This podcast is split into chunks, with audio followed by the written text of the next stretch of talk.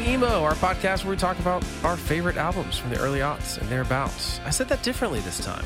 I don't really know what happened, but anyway. Had a nice uh, Yeah, it was good. Felt good.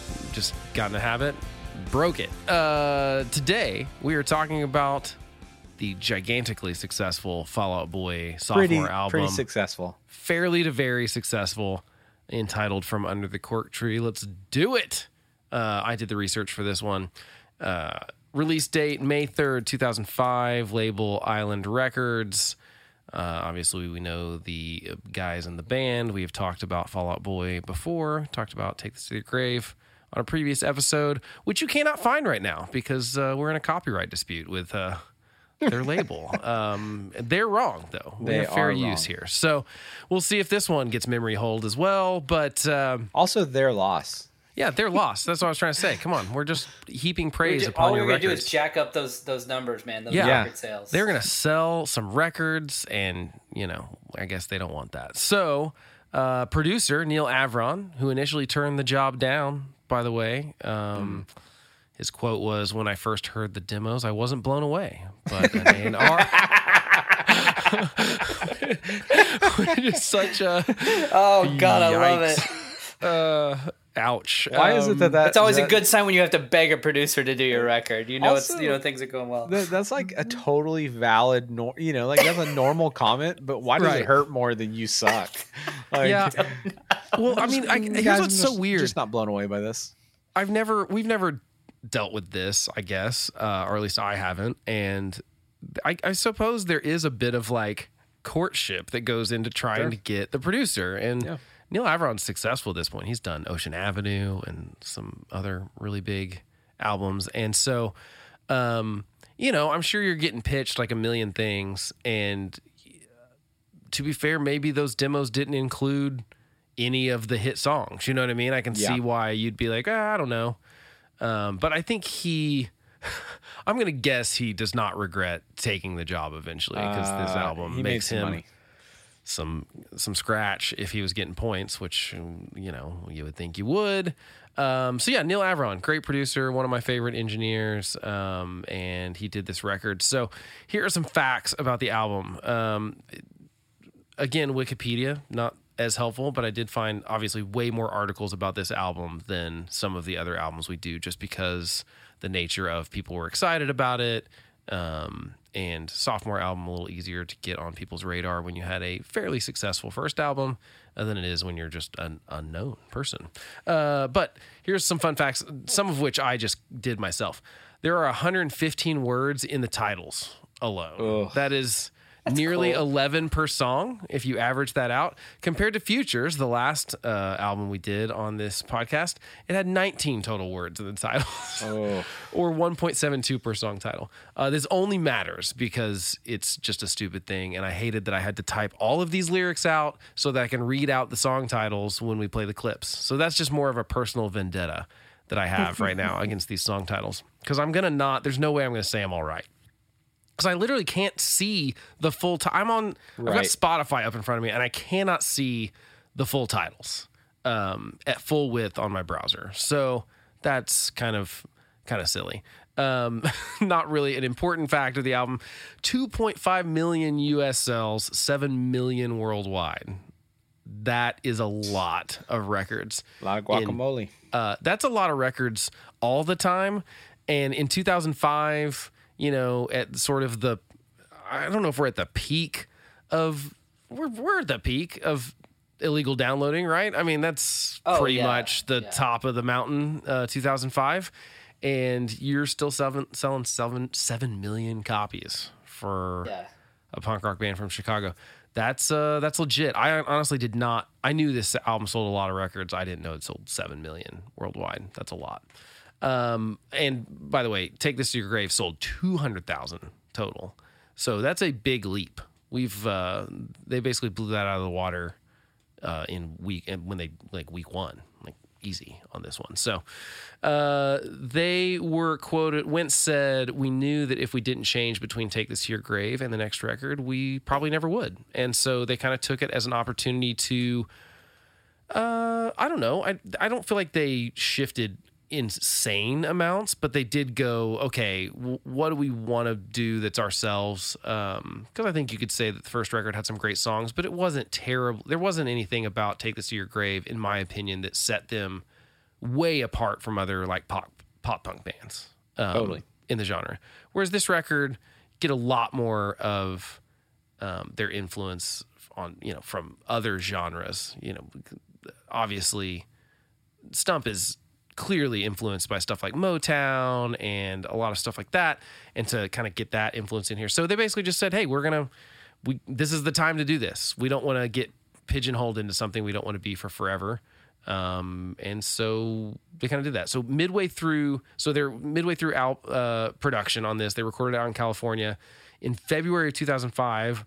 This is something I did not know. Obviously, I liked Fall Out Boy. I didn't pay attention to the personal drama. I guess Wentz attempted suicide. Uh, so he spent a week in the hospital and then moved back with his parents in Chicago and eventually returned back to Burbank uh, to continue work on the album. So, you know, there's some lyrics on here that are, uh, I would have said that they were being, um, without that context, I would have thought they were a little bit uh, I can't think of the right word, but almost like insensitive, almost in a way. But you know, then with that story, you go like, okay, it makes a little bit more sense now. But um, obviously, that's a pretty dark thing to go through, I would imagine. But came out on the other side, and then um, his penis ended up all over the internet. So I don't Yeah. know. You know, that's Put that about out there. um, put literally put that out there. Um, so that specific incident leads to the lyrics for Seven Minutes in Heaven. Uh, halfway through the record, just specifically, um, I think most of the record was already written at that point, but that is one that he cited as that. Um, it actually released a kind of a slow start as far as like it's not like it came out the gate uh, swinging with that, but then that video for Sugar We're Going Down Swinging uh, or Sugar We're Going Down uh, came out and which was just a weird video with the guy with the antlers and stuff, but it was constantly playing on whatever channels were playing music videos at that point. Um, Fuse, MTV, the Ocho, whatever version of MTV. It was actually definitely on videos. MTV. Uh, it was all uh, the time. uh, request Total Request Live, right? Wasn't it? Yeah. Still on? Yeah. Yeah, TRL. they uh, yeah they end up on TRL, um, and I mean it just blew them up. By August, it was gold. So it comes out in uh, in May. Uh, you know, respectable start, but then um, by August it's gold. By September it's platinum, and then it just keeps going from there. So. Um, that single is a big deal for them, I would say, and I would say. and I would say they uh glad that one made it on the record. Um that's kind of my facts. I mean, honestly, there's not a lot of like interesting production notes or anything uh, about the record that I found that was worth yapping about uh, as much as I like yapping about that kind of stuff. um, it's uh, you know they had a good producer, wrote some good songs, went to a studio, got it done. I mean that's how you're supposed to do it. Um, so obviously it's their, it's their first major label debut too. So they you know previous was Fueled by Ramen, and right, Right. Yep. Right. Right. Fueled by Ramen, but they had kind of the deal that you get back then where it's like we get the option to do the next record. And Island did go ahead and do that record and uh, made lots of money. So good for them. Uh, let's go to first impressions. Let's just talk about what our thoughts are. Or if, you know, if we can get back in our mental state from 2005. Kyle, let's go to you first. What are your what were your first impressions back in the day? So I think I got this screwed up on the last one, and I think you told me I got it wrong. But I think you I'm and I were. in-. I think you and I were in New Mexico playing at the time. I think That's it's quite possible. That at least possible. around the time, and then we went and bought the record, and I was annoyed by Pete Wentz. Um, I liked, I liked Fall Out Boy. I liked Take This to Your Grave. I liked it, uh, but I was apprehensive. And what's it's weird to me because I feel like there was just so much hype around them, even though I know this record was huge. It, it's like I feel like the hype machine was already, you know, in full effect before this thing came out. And uh, so I was kind of like apprehensive. And I thought that you and Steve made me listen to it. Like, just listen to it. It's going to be good. And then I heard I remember hearing "Sugar We're Going Down." And it's like, okay, that's Well, a pretty excellent. There it song. is. Man, that's uh that's a good one. uh, good opportunity to talk about is I would think you'd be enthusiastic about a bass player kind of being the spokesperson for a band. It's not that. not. It's the thing we talked about last time. I think it's so pretentious that he's like, uh, bass player and lyricist. I'm the lyricist. Like, Yeah. No one else says that.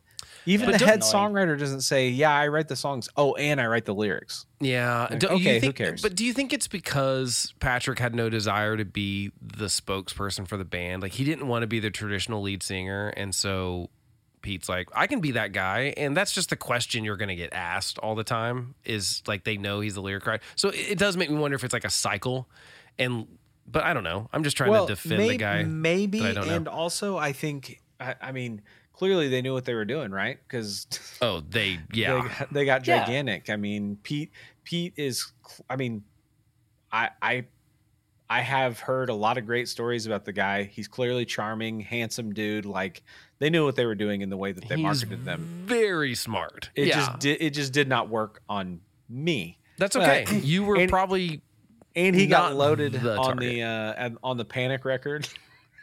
just made money out his ears. yeah. If someone's one. gonna rip you off, you might as well make the money Yeah. off of it. That's kind of my opinion. Um, but but I was apprehensive because of all that because I just I I feel like that's I don't know maybe I'm old fashioned in that like when you're a band you're a band you guys all make the music and you know that that you guys know that like I I'm a songwriter I always wrote all the songs and I still feel that way you know what I mean Yeah, Right. and I, I uh, here's where I was gonna, I was playing devil's advocate for sure and taking a side, but I just remembered that on the re-release of "Take This to Your Grave," they rearranged the names on the album Oh, cover to be him up front instead Yeah. of instead of the order that the picture's in, which is we what it a originally was. about that. And yeah. and so I I'd kind of forgotten about we talked about that on the last episode, and that's clearly an ego move. There's no other there's no other reason to do that other than I am more important than the other members of this band.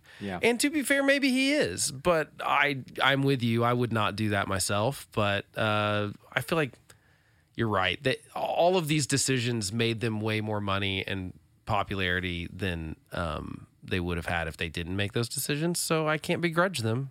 Also, I don't know. I mean, there's no other time I see fit for us to talk about this in the podcast, so I'll throw it out there now. But do you guys remember how much like along with the hype, there was a lot of there was a there was there were legends about this record being made and I had just kind of around this time familiarized myself with some labels and the processes in which some bigger bands make albums.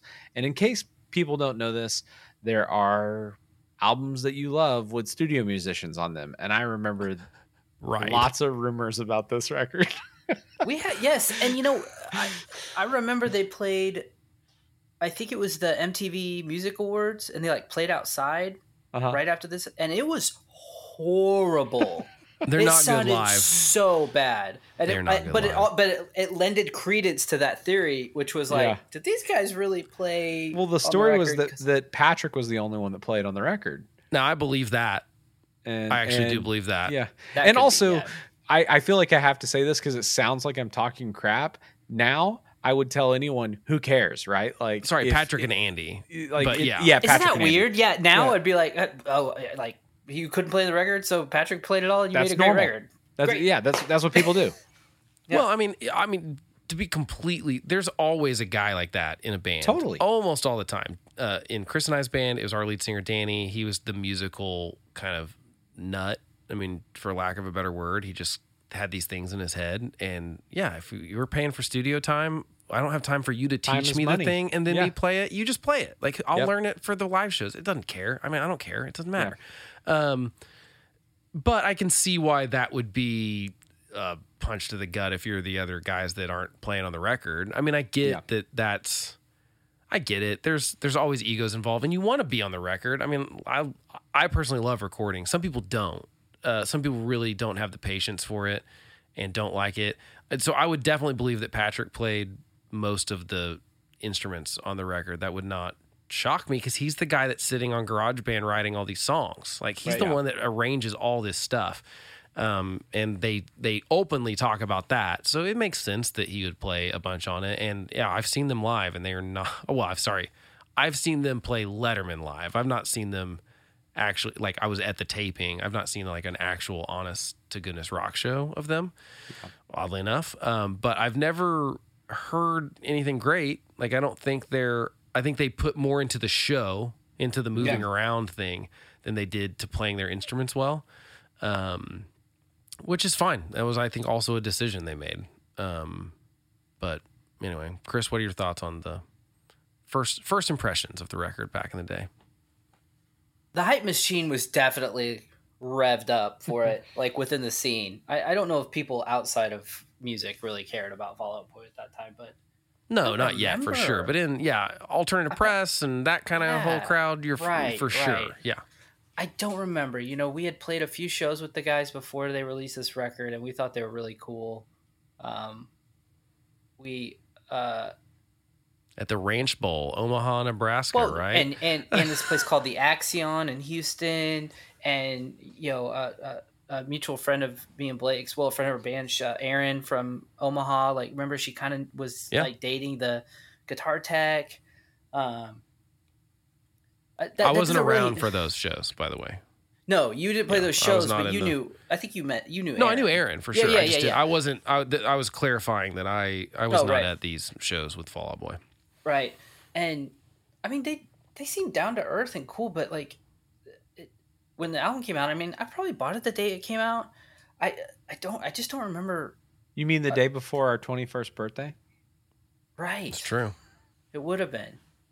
Yes, at my 21st birthday, there was a lot going on. I remember. It, like you got uh, Blake No, and, no, no, no. 2005. You guys are older Oh, than that. no. Yeah. No, it's our 21st birthday, Blake. Oh, are you now lying about your age on the podcast? No, I'm lying about my math abilities. Oh,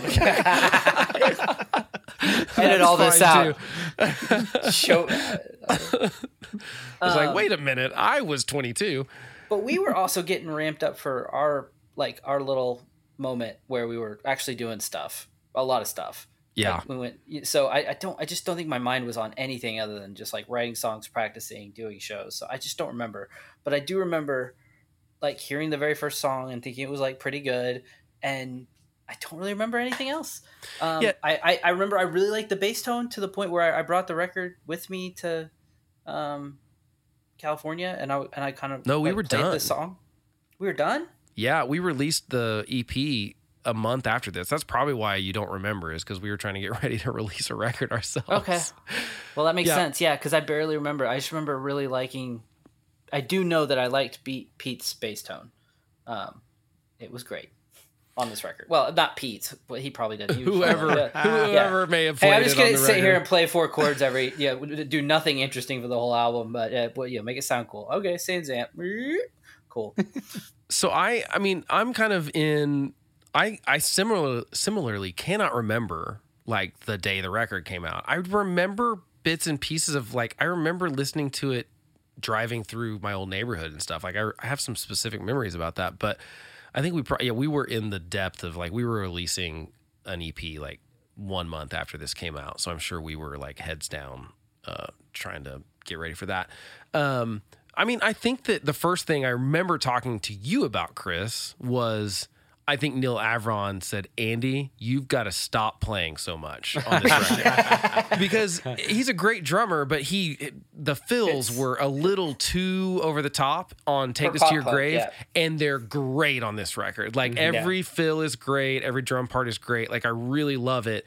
And it's not that it's like he was bad at the fills. He's like I said, he's a great drummer, but it can be too much. Like you don't always have to play at 100% of the speed and the and the ability that you can do. Sometimes it's nice to sit back a little bit, which I think he did and I think that makes a huge difference on letting the melodies shine a little bit more, which Right. they are very very good at. Like so and that's also, you know, drum parts you know, I love drum. I love a good drummer as much as the next guy. I've been very fortunate to play with a lot of great drummers, and I never take them for granted. But I also know that a a drummer can very easily distract from the other more important things in a song, which Or to me, the drums are never the most important part of a song, almost ever. Um, and that's okay. So I feel like that was the first thing I noticed was like, hey, they he simplified his playing enough for it to be like interesting, but not taking my focus away from everything else that's going on. Um, and I, I, we oh, we almost never talk about these records before we get on this podcast, but Right. Kyle did text one thing that he didn't like the guitar tones on this record. And I actually think they're cool in No, the sense that they went all drum sounds. Oh, I like the, the drum guitar- sounds. I love the guitar tones. I misunderstood then. Sorry. No, no, Uh, no. The the drum the drum sounds. I feel like I feel like they sound kind of small considering how much I'm sure went into this record. Well, I think they kind of have to when you Kinda make the guitars be that grungy. Because Yeah, I mean, the guitars are kind of straight up '90s grunge sounding, but then Yep. playing punk rock parts. Um, and I think it's an interesting decision because Neal Avron is normally like most of his records sound like pristine Yeah, more polished for sure. like super polished and the I think he's kind of another one of those guys that does great rock guitars. Like we talked about Gil Norton on the Futures episode and other ones. I think Neal Avron's Mm-hmm. Gilliam. also really good. And Neal Avron's just like a great engineer. Like I've mentioned before, he did uh, Wallflowers Bring Down the Horse, which is one of my favorite s- records. Uh, but also sonically, it's just fantastic. Like, I mean, put it in headphones, it sounds amazing. And he was the engineer on that record, not the producer. But um, anyway, Well, I I, think that it's an interesting decision as the band and the and to kind of go like, no, we don't want to sound just like because like Ocean Avenue sounds phenomenal, right? I mean, that record sounds so good. It's almost like too perfect. It's Not, pristine. no, I'm not dogging on it or anything like that. No, no. but I like that they were kind of like, no, we want to be a little more grimy, and I think it was a good decision because I think it gave them some credibility. Oddly enough, uh, you know how everyone just calls you a sellout the second you make a record that sounds like a million Yeah. bucks, and this record sounds really good, but it doesn't sound uh, like it's overproduced, and I think that was the right decision. And I think it was on purpose. I don't think and- that they accidentally did that. That's what I was gonna say. I think you're totally right. I think I do believe because it's Neal that it was a decision. Guys like that don't Yeah. like make accidents. That's premeditated, Happy right? Yeah, It's not an like- accident. yeah. he, he, he, this is how they wanted it to sound. definitely. Yeah. Or and uh, and so I liked it. I mean, I thought uh, basically the songwriting got better. I really, I think yeah. that basically from "Take This to Your Grave" to this, uh, they wrote some better songs. I mean, some really great songs, and then and then just dialed back, or well, dialed back some of the playing. It's not as busy. It's not as frantic. It feels a little bit more structured, and they also dialed up the like not musicianship's not the right thing, but they like figured out like, oh, we can like be more dramatic dynamically if we don't play all the time and we're not just going 100 miles an hour. Because take this to your grave is like 100 miles an hour the whole time, you know? Yeah. And uh, it kind of slows down in a couple little spots. And this one has way more nuances, even just in in the songs themselves, but definitely as a whole album. So I think they just improved as a band, which is what you're supposed to do. And uh, and they just happened to make a really good sophomore record, and I think it basically deserves all the success it had. I think that they did exactly what they needed to do for their second record, and so kudos for all the right things happening. Um, and you know, it's like, how close are you to that not happening? Because Pete tries to kill himself. You know, it's like Right. you just go like the whole what if machine is kind of crazy there. If you go, what happens if in the middle of the record your spokesperson for the band, the face of the band, is dead? I don't know. Just like it could have gone a totally different direction. So I'm glad that uh, I'm glad that didn't work out the way he was trying to make it work out. But um, and then in my opinion, this record. There are so many bands that don't exist if this record doesn't exist. Oh, so for that yeah. alone, uh, it's impressive. Uh, Absolutely. you yeah, know, spawned a whole genre. Um, yeah, I mean, like uh, Panic at the Disco is obviously play- Mm-hmm. one of them. The Maine, Five Seconds of Summer, any of those kind of bands that really kind of blurred the lines more between like what's pop, what's punk, what's rock, like, and not in a.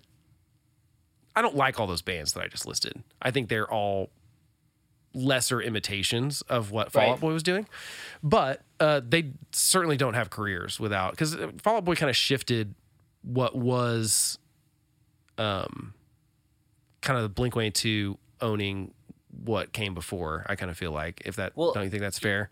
Absolutely, and it, there's nothing more frustrating than getting compared to a band, and you're like, actually, I, we might be a might have been a band longer than them. Like getting oh, compared yeah. Uh, to Fall to Fall Out Boy is like, I they're not like new or they're not an old band. Getting compared to Green Day or Blink One Two, at least those bands started in the '90s. But Right. yeah, right. but that was they were they were like the the you know instead of an adhesive strip, it's a band aid. They were like the the you know the faces of pop punk. Everybody was getting compared to them. And this album becomes kind of the poster child of the emo kind of thing, that label, because of the titles and the lyrics, I think mostly. I mean, that's really where it all comes down from. Um, but I yeah, also they- think a, a lead singer that can sing. Yeah. You know, yeah. I so mean well. that that was a game changer. And what's what was weird to me, what's weird about their influence is that it was instant. Like we instantly had bands that sounded. I mean, you're talking about within Panic. months. We- I Yeah, mean- we instantly had Right. bands that sounded like Fall Out Boy. And I feel like the other bands, you know, you could tell when a band was influenced by Blink 182 and Green Day, but like it it I guess it took longer and they were it nobody was like I guess nobody wanted a another Blink 182 or or, or another Green Day. It Well- seems like people wanted more of this. I might be mis. This might be anecdotal and not me misremembering things or something, but I feel like there were more bands that already existed, and when Blink One Eighty Two blew up, it was kind of like who is, who else is a band that sounds like this, and right. they went it and was like snatched they up. just attached rockets to all those and so- bands and and all those, them all. but all Yeah. those bands existed. They were already doing Right. their thing. Yes, they Yeah. were in the same genre, but they weren't. And they might have been influenced by Blink One Eighty Two, but like it's not like they were like they heard it in the state and went and created a band Yep. that then became the next punk rock. Whereas I feel like post this album, there were bands that were not bands before, and all of a sudden, like Panic at the Disco did not exist until this record was written and recorded, and then they were like, "That's what we want to Well, do." And I mean, Panic is the easy one. I feel like, dude, I really feel like they strongly influenced All Time Low, especially oh, definitely, the early stuff. Like, definitely, yes, just yes, big time. So And so, which is fine. I mean, like, I'm not, you know, we were always writing a record when Jimmy Eat World just came out with a record. So, guess what we sounded like? Right. like, you know, and it's just the kind of the natural thing that happens sometimes. You're not even trying to emulate them or copy. You're just like, that's what you're listening to all the time. If you're writing music and recording, you're going to be influenced by the Gonna stuff you listen you, to all absolutely. yeah, the time. Um, but I just think it was a, a pretty big, uh, I, I could tell that it was a big deal. I don't, I remember liking it a lot. I don't remember being like, I was never. I always really liked Fall Out Boy, but I was not like at the fandom level. Like I said, I've not seen him live. It's not like me with Jimmy World or other bands that I just like, you know, am just waiting. I can't, you know, it's like just spinning the album over and over and over again. I'm sure I did spin this a lot back then, but um, but like I said, I don't really remember like buying it at the store and popping it in the CD player the first time. But um, but it's a good record. I mean, that was I know my first impression was that because I don't know how it couldn't be if you if you were paying attention to this back then. So um, let's jump to track by track then. Uh, let's just get right into it since we've got all these titles that I've got to read out. Um, Good luck, Blake. First one, our lawyer made us change the name of this song so we wouldn't get sued. Here we go.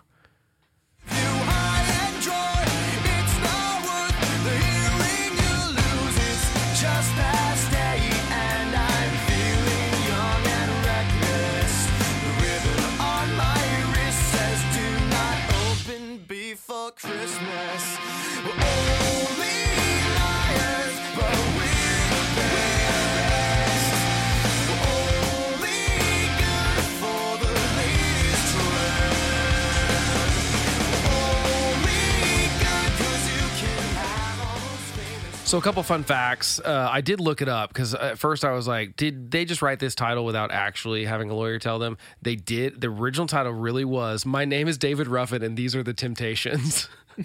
and they were like, nope, don't, do, don't do it.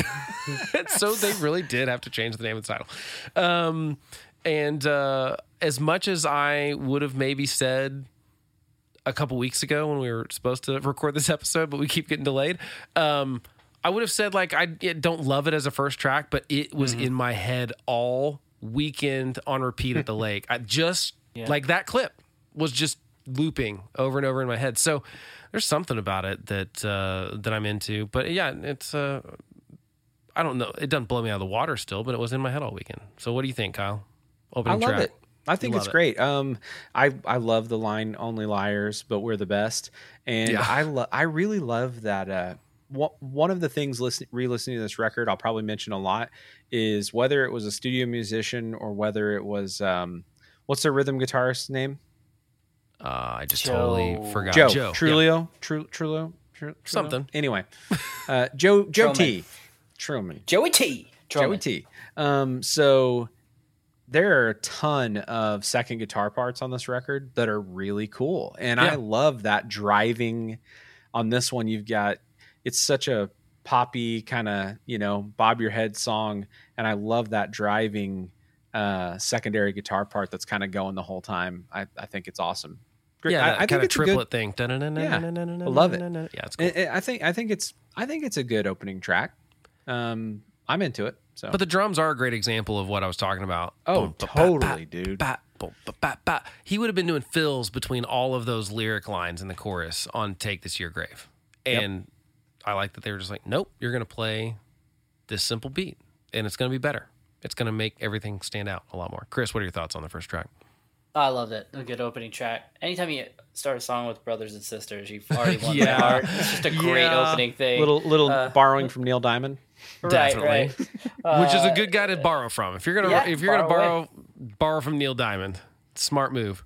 and it's got this like it had this like it, it had a very odd strong song structure that I thought was really you know when I first heard I was like wait was that the verse? That was it? It's like so fast. But it's like a verse pre-chorus chorus but uh, just like you know oozing with hooks. Fantastic. I don't know about the camera clicks. I thought that was a little pretentious but whatever. Well, uh, here's a good point though that I wanted to bring up, and I well maybe it's not a good point, but it's it. Here's a good point I'm about to make. Sorry, it might not be a good point. It's you should be a lawyer It's I'm a- about to end this case let me just give it a second It's a relevant point to that that note. I I think that they deliberately took a page out of hip hop's book, like oh, on purpose, absolutely. and said that's what we're gonna go for like having that level of ego and and that kind of thing because that was all you know hip hop and has always been about you know spitting lyrics about being on private jets when you don't have an album out yet and all of a sudden you're doing the math you're like wait a minute he wasn't rich he made this Yeah. record before he was successful but it's all about like the kind of hype machine and hyping yourself Right. up and i feel like the lyrics here are kind of like that, but they're still tongue in cheek enough because it says we're only good because you have almost famous friends. I know. So it is kind of like, But that's what pisses me off is that he always got to play the aw shucks card, but also like the super ego card, and he just Right. did, and he pulled it off, and it's it, it was yeah, but they did. I mean, that's the thing, I, and I think it was all on purpose, and I all planned. it's pretty smart, uh, and it worked pretty well for him. So I mean, that's a, those are two lyrics that are very sort of intertwined with each other, and when it's when it's Pete writing the lyrics and being the face of the band in most interviews and all that kind of stuff, it's a one man operation, PR operation essentially. It's kind of smart. I in hindsight, I I I did not give enough credit to people that did that kind of stuff, like the smart marketing of being in a band. I just mm-hmm. didn't. I was just all about the grind, essentially, and like handing flyers and like you know, try, like slinging CDs after the show and all this stuff. And like I probably could have let uh, loose and done a little more shtick. You know what I mean? Like it, Yeah. it probably wouldn't have killed anyone and wouldn't have been selling out, and it might have sold some more records. but I was stubborn, and uh, Pete was smarter than I was. So therefore, he sold seven seven million records, and I did not.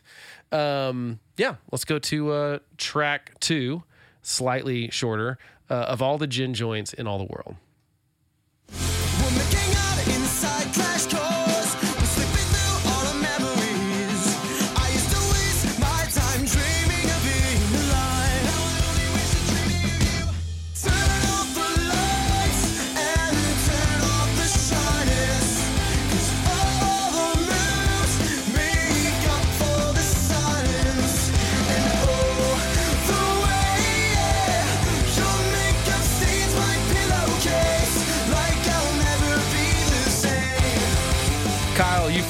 Uh, what are your thoughts on track two of all the gin joints in all the world?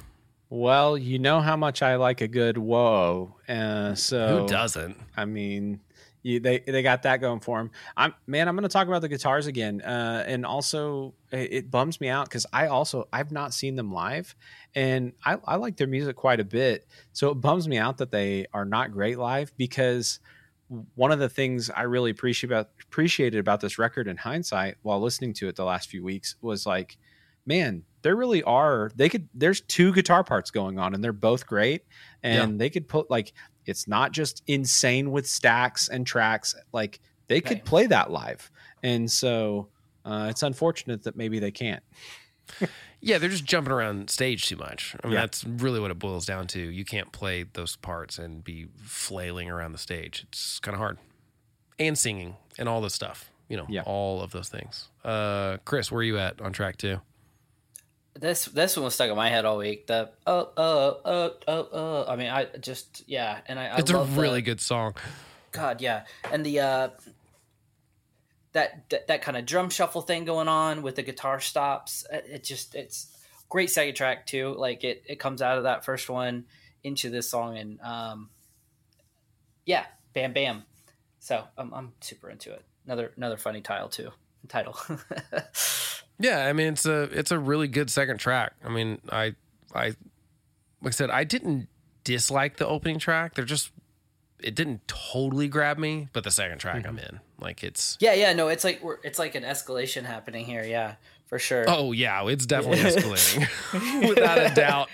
Um, yeah, it's a it's a good song, and I feel like there's really nothing I would complain about in this song. Like it's it's well done, well instruments, great song, great melodies, whoa-ohs. I mean, it's got lots of stuff to sing along with, and they're just really good at coming up with parts that are sing alongable. Sing alongable uh, adjective. We're gonna say I think yes. we've sing decided. I think we've decided it is. Okay, Yeah. that's fine. Um, the shortest title, or well, I mean, or at least tied for shortest title, uh, Dance Dance, track three. Let's do it.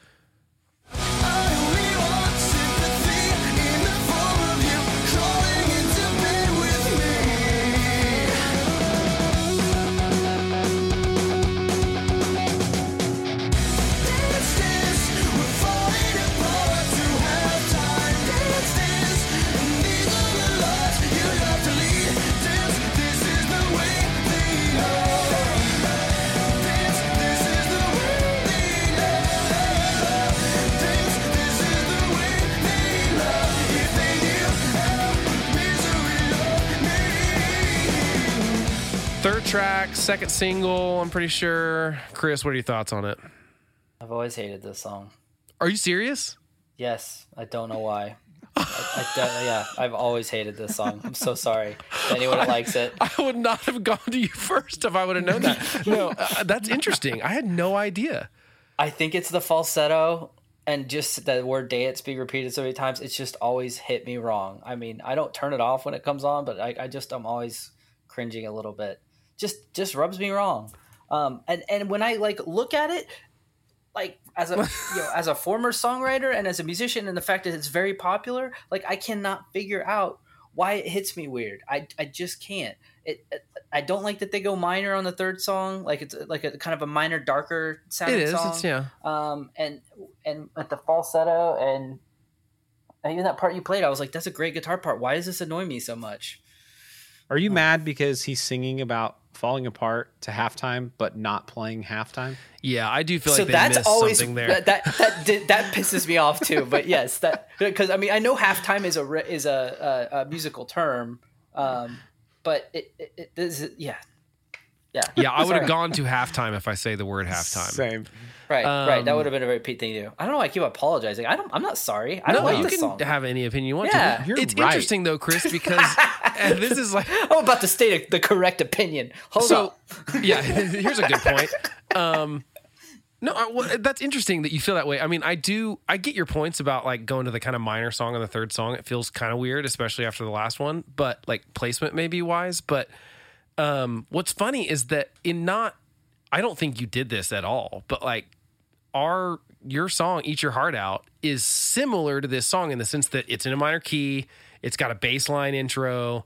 You know, like uh, no one would be like they you ripped anyone off, but it's just interesting that like you wrote It's got some a song for our band that had a lot of the same markers Yeah. and was the was one of the songs that people liked a lot in our band. So it's interesting that like this song that's very much in that vein, uh, you were not into. That one, but that's fine. it's closer to halftime actually. It is. We actually might have played halftime in there, but we didn't have the lyrics, so it doesn't make it as cool. Kyle, what are your thoughts on Dance Dance? So, uh, spoilers. Um, I I hated this song when it first came out. god!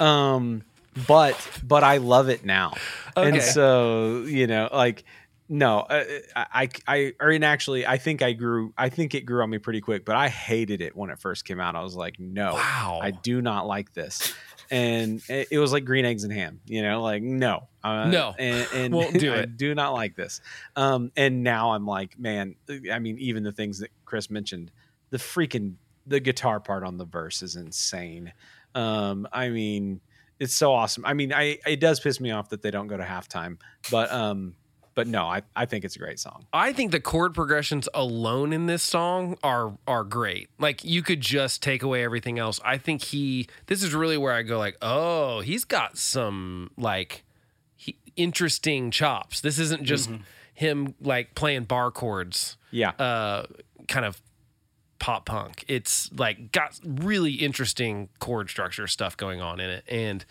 um, and I think it was the first one that I you know heard and was like, oh, like that's like a complicated song. Uh, in and I don't. I have no problem with simple songs, like at all. Like I'm not one of these guys that's like, oh, that's too rudimentary. Like I think a simple pop song is the hardest thing to write. I think you it's, love baby shark love it. uh, but you know, uh, it's to be able to write a good pop song that's also got some cool, complicated stuff going on. That like on a second and third and twentieth listen, you're like catching things that are cool about it. Um, yeah. I was never on the hate this song train for sure. I mean, I might have reluctantly hated that I loved it, but you know, because it was just so um God, just dripping with you just knew when you heard this song, like they're gonna make so much money. Like you just knew it was gonna before it was a single, you knew it was gonna make them money. Like Yeah. I remember thinking that. Like that's a great song. It's definitely Was gonna it be the a second single. single? I think it was the second single, I'm pretty sure. Yeah, yeah, and it and Um, it, it was even big, like way bigger. Oh, it was wasn't huge. It was huge. and I yeah. I tried so hard to find it, guys. Back then, Fuse used to run these commercials where they animated uh, what they interpreted the lyrics of Fall Out Boy Oh, songs to be, that. and they had this one was called Dad's Dance, and it was Nice. so funny. I scoured the internet for it and could not find it. So if you are a listener out there and can find the Dad's Dance parody video, it's just like a 30 second or to a minute long animated video with like the lyrics bouncing across the bottom that are all wrong, but it's it, but they're it's like bad lip reading the NFL stuff. It's like it's so close to what because no one knows what he's saying half the time. He's not not a big enunciator on a lot of these lyrics. no. Um, uh, which I always wondered is that because he doesn't like to enunciate while singing, or was he embarrassed of some of the lyrics? I always wondered if it was like, uh, you know, it's hard to sing lyrics that you didn't write. Sometimes I feel like, but That's um, i've, fuck- I've got it blake i'm sending it to you now you found it. How on did you Reddit, find it in like thirty seconds? it's reddit that's where you got to go for stuff like this Yeah, that's- Okay, that- uh, we'll that's put always that- where you find stuff like we'll put that. that. in the show notes because it was it was they did it for that and they did it for some other songs of theirs and they were always really funny. And uh, so yeah i really um, strongly suggest checking out that uh, link in the show notes that we'll put in there. But yeah i think it's a great song. I was definitely not with you all um, but uh, you weren't hating. no i was not hating on this song. I i might have hated that it was going to make them so much money uh, but that is more of a jealousy thing, not of a not of a. the it's a green good eyed monster. That's different. Yeah. Yeah. Um, all right. Well, let's go to Sugar We're Going Down, the first single.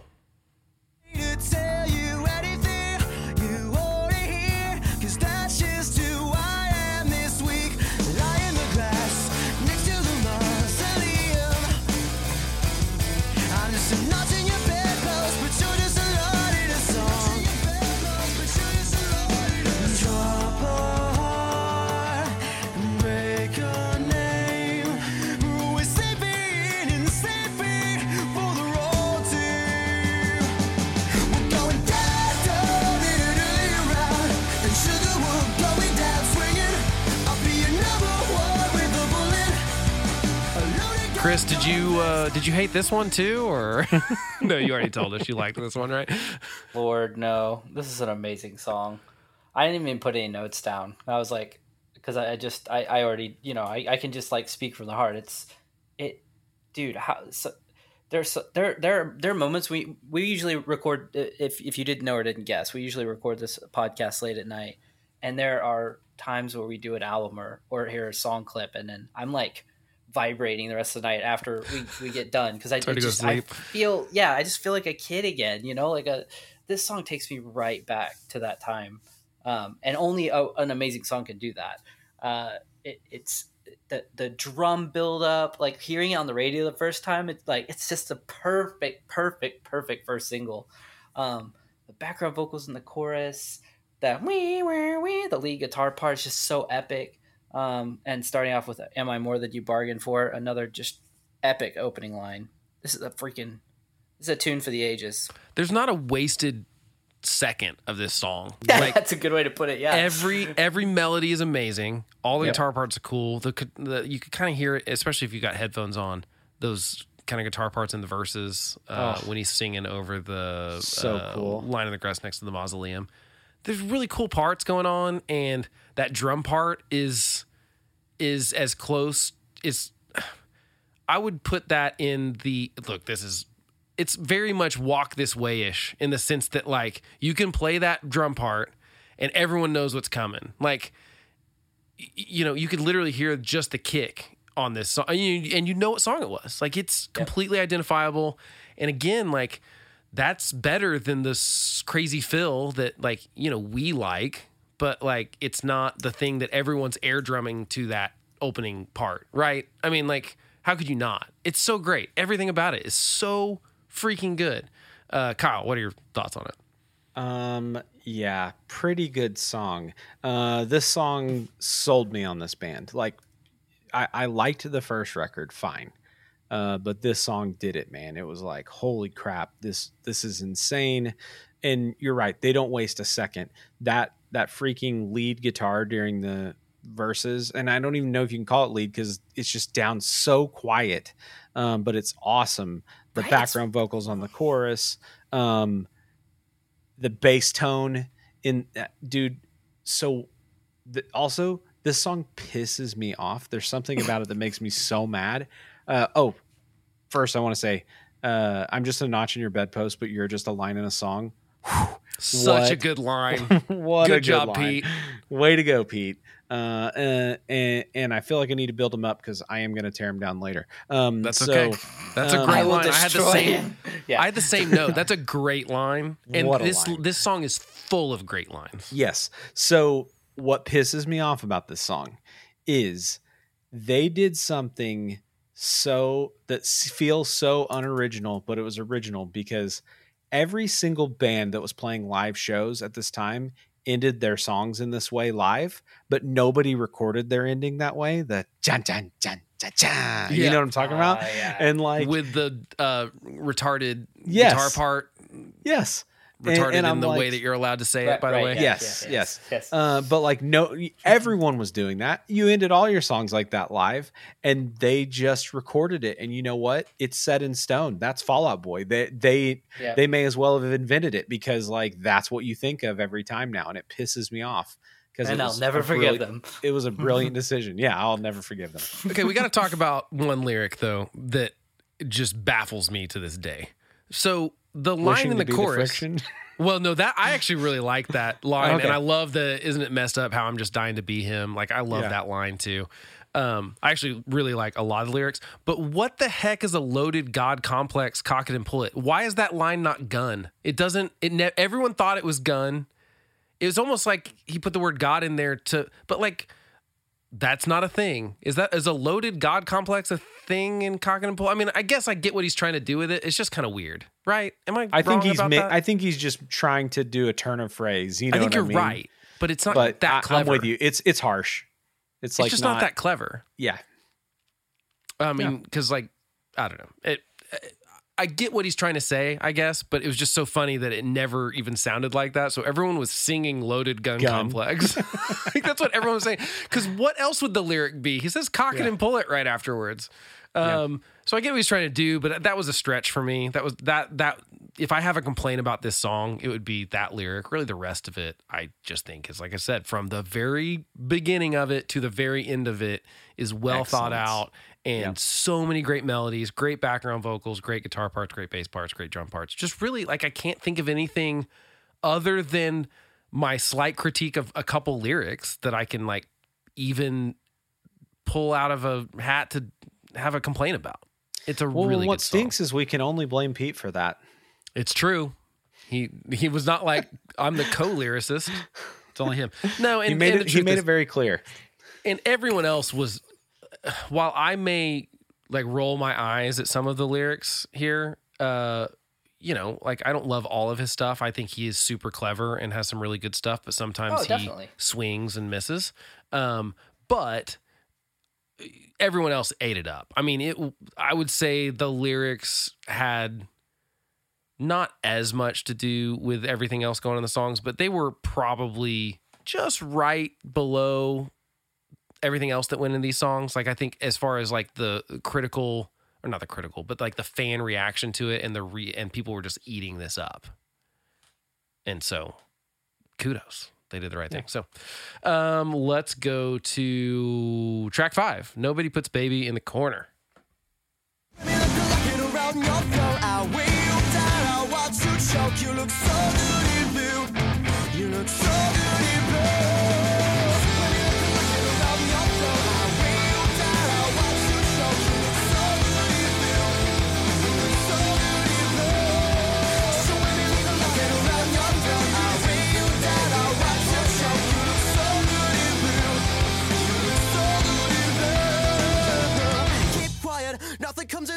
You can lay in your bed all day. I'll be your best kept secret and your biggest mistake.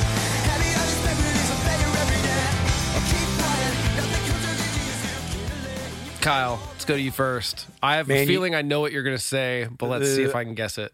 Well, is it that you just caught the end of that flippin' sweet guitar part coming in? Well, I know I could. I wanted to get so much more of this song because it's really good, but um, yeah, I Um, did try to get that little bit there. man, I always feel pressure, Blake, when you tell me you know what I'm that, that you know what I'm going to say. Uh, I'm going to say that it kicks butt, and I love "I'll be your best kept secret and your biggest mistake." What a freaking line! Sorry, I had bop.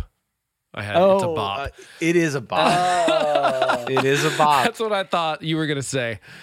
Um, yeah, I know. I, I agree with you, Chris. Where where are you at on this track? Best kept secret and your biggest mistake was definitely in my head all week, just over and over and over. Um, Yeah, I- and then Yeah, it's hard not to get these songs stuck in your whatever the crap he says after that. Uh, it's a good tune, and yeah, that guitar part is freaking sweet, man. Um, I I wrote the hand behind this pen relives a fa- relives a failure every day. Isn't that right? Something like that? yes, right, Yes. but I yeah, Okay. nice job, Mouthful. Jeez, dude. Man, Yeah. I I could not have that without the lyrics in front of me. Do you have them in front of you, Kyle? I, I'm not looking at them. I promise. Man, that's Wow. That's pretty good. I didn't. I honestly, a lot of time for listening to this record, I had to look at the lyrics for a lot of the parts that I've never known what he was saying. Oh, absolutely, yeah. uh, and that would be thank one God of for them. that setting on Um, Spotify and Apple Music. Yeah, yeah, where you can just read them to you, you know. Yeah. Uh, yeah, and you know what? I I didn't realize until doing that, and because again, I'm the guy that pays less attention to lyrics most of the time. But like, a lot of this record's about sex. Oh yeah, about You know, boning. Nothing comes as easy as you. I was like, wow, that's pretty bold. Um, Subtle went It might mean something else. Uh, but I didn't catch it until I was like actually looking at the lyrics. I'm like, oh, that's two different thoughts that bump up next to each other. Um, dude, I think it's a really good song, and in fact, it's like it's hard. Uh, Sugar We're Going Down is a huge, massive single for them. It's a fantastic song, and I almost think they take it up a notch with this one. Like, I don't think I'm crazy to say that there's like amazing vocal parts going on in that bridge that I played, like very um super creative like you know oh wait let me try this and layer these vocals on top of each other and it like it's such a good chorus i mean that's really fun it would be so fun to play live oh Dude, my at- gosh at, this song would be fun to play At the very least, just following up "Sugar We're Going Down" with a song that's good is impressive, in my opinion. i agree like and yeah because you Where could do you go from there? Yeah, because you could just put the freaking ballad or whatever Yeah. after this, the Yeah. weird song. But they were like, nope, we're gonna put another freaking pop song. Uh, I love it. I think it's super cool. Um, that that pre-chorus before the second chorus is basically a chorus that we only get one time in the song. It's really good. The whole uh, uh, what part is that? Uh, I keep my jealousy close because it's all mine. That whole thing is basically a pre-chorus that they only do once, right? And uh, no, they they do it one more time after the. But either way, it's kind of a cool. I don't know. They just do some cool stuff uh, with melodies, and then go like, "That's all you get. You get it that one time." That's Because I've got because I got more great melodies coming at you. Um, that's I don't know. I just I'm I'm certainly jealous of the ability to uh, write have two songs back to back on an album that are that good. And honestly, we're gonna go to track six now, which is also I think pretty good. I've got a dark alley and a bad idea that says you should shut your mouth. Parentheses summer song. We could have just called it summer song, guys.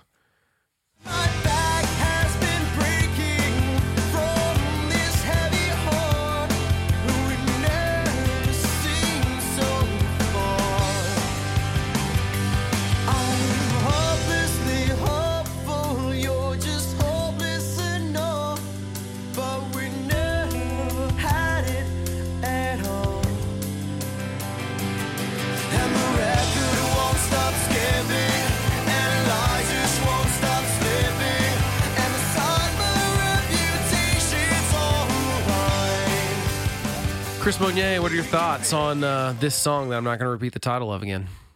I refuse to do it.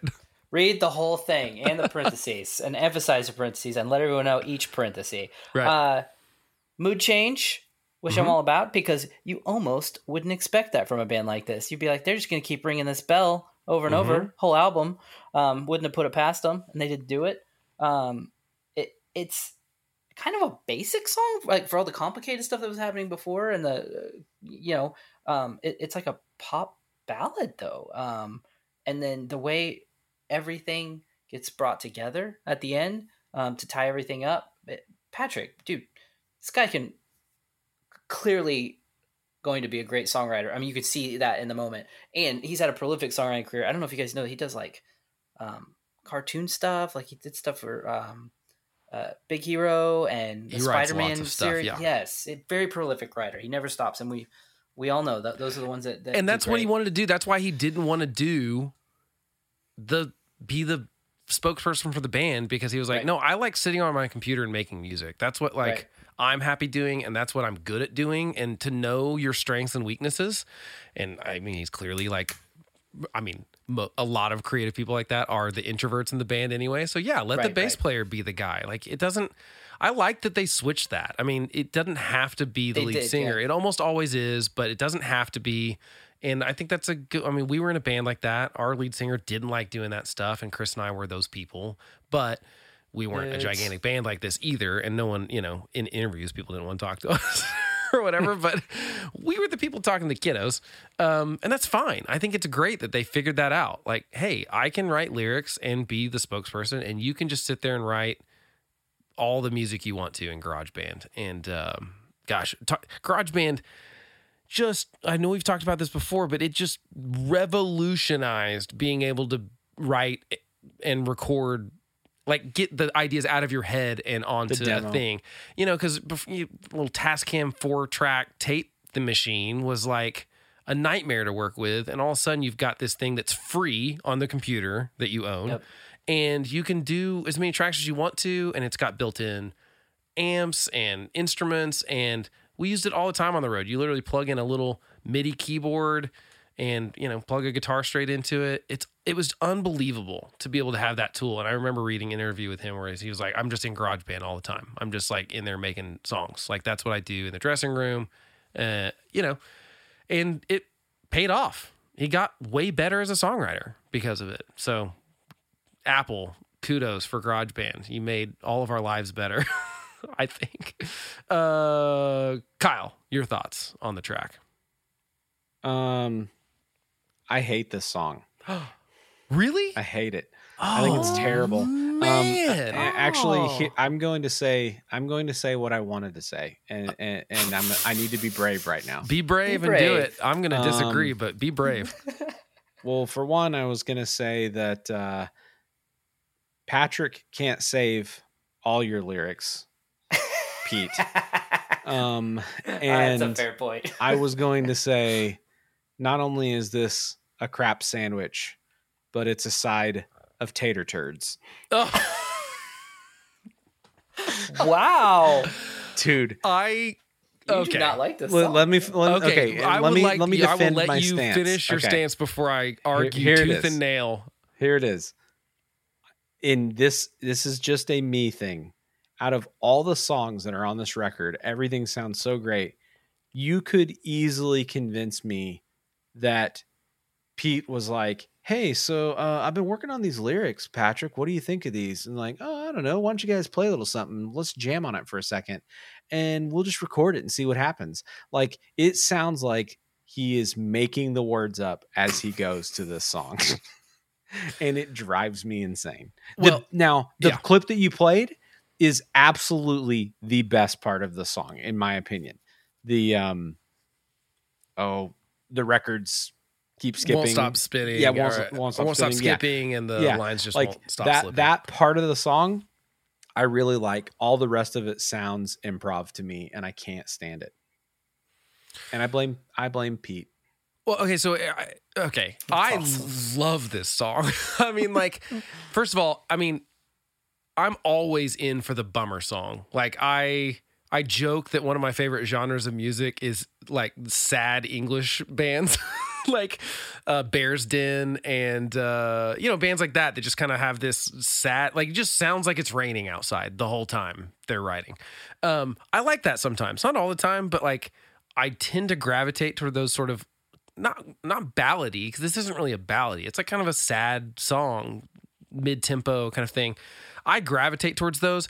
I will admit that mostly it's the song part of it that I gravitate towards, and not like it's the chords, it's the melody, it's not the lyrics. Because honestly, I had paid almost no attention to the lyrics of this song, other than I did like I do like the record won't stop skipping. The Yeah. chorus is great lyrics, but I do agree the verses like as I'm looking at them right now, are not great. Like the like joke me something awful, just like kisses on the necks of best friends in quotes. I don't know what you're trying to say, but I think you're being too clever by half, maybe on the verses. Yeah. So you're clearly Clever more into lyrics than I am, and so bad lyrics will ruin a song for you, and they have to be very bad to ruin a song for me. I think this is great, and I think that does anyone know? I, I couldn't find anything that said like does Patrick write the songs and then like and Pete fits lyrics into it, or is it more of a Bernie Taupin, Elton John thing where he writes the lyrics and then Patrick's like forming the song around those lyrics? I don't know which direction I, they go. I was always under the impression that that's that at the beginning of this band, that's what it was. Like it was these two, lyrics the first written, two records, and then Patrick's writing a song around it. yes, I mean, that would make sense because I could see why uh, the lyrical content of the song ends up being a more chill song. And like, you know, I've never written a song like that. It would be fun to try. Like, I've never had the chance to have lyrics in front of me that don't have a song to them. Uh, Yeah. sounds kind of fun. I, maybe incredibly hard. I don't know. I mean, Well, there are plenty of it's people that do it. You've probably got the bones of song, like a few song ideas in your head, especially if you're Patrick. You're somebody who's probably just always writing. So, yeah. yeah, man, that would be interesting though. But I, so I, I, I think your points are valid. Uh, but I, I think it's so far from a crap sandwich because I, I really love it. I think it's a great. Not just a crap sandwich. now it's it's a bummer song, not a summer song. It's really interesting to me that it's called summer song, and it's like, um, what? There's nothing that makes me want to roll the windows down on this song, Yeah. and uh, and and but I do love it. I think it's great, and I think it's uh, I think as far as track order goes, it's in the right spot. Like we're, we just came off like some kind of bangers, and uh, and this doesn't feel like too. It's not too far off. Like it's a chiller song, but it's not like here we are sitting on stools with acoustic guitars or something, um, which I generally don't like. Man, that is I would not. I did not see a couple of these opinions coming, guys. I mean, I know there's no way we haven't talked about this before. I'm sure, but I did not. Well, yeah, because I'm maybe I'm not right the in between individual you songs. guys. Like I'm not like I don't love it. I don't hate it. Like I was just like, oh yeah, Yeah. it's kind of it's it's not skippable. And then Man, Kyle's like I writing uh, a documentary about how it's the worst song ever made. And you know what's really funny, Kyle? I just looked at my notes because so often I do the same thing as you, Chris. On an album like this, I love. I'm like, they're there, but I'm hardly paying attention to them. Yeah, yeah, I yeah. literally wrote in my note, I actually think this is some of the better lyrics on the album. so, so I I must just like gravitate. I mean, I obviously you're way more clever than me when it comes to lyrics, Kyle. So maybe that's what it is, is that like you you are way more into a clever lyric and and you I think you just care more about that. And I'm like, whatever gets this song done and doesn't sound completely stupid, I will deal I will I will settle on the lyrics. I I'm just not very good at it, I feel like. But uh maybe that's maybe that's where our difference is. But it is interesting. You can have two totally different opinions about the same song uh, for different reasons. Okay, let's go to track seven, which is Seven Minutes in Heaven, another parenthet- parenthetical track. Avanton, wait, out of Van Out of Van. Halen. Out of Van Halen. Gosh, these guys drive me crazy. Here we go.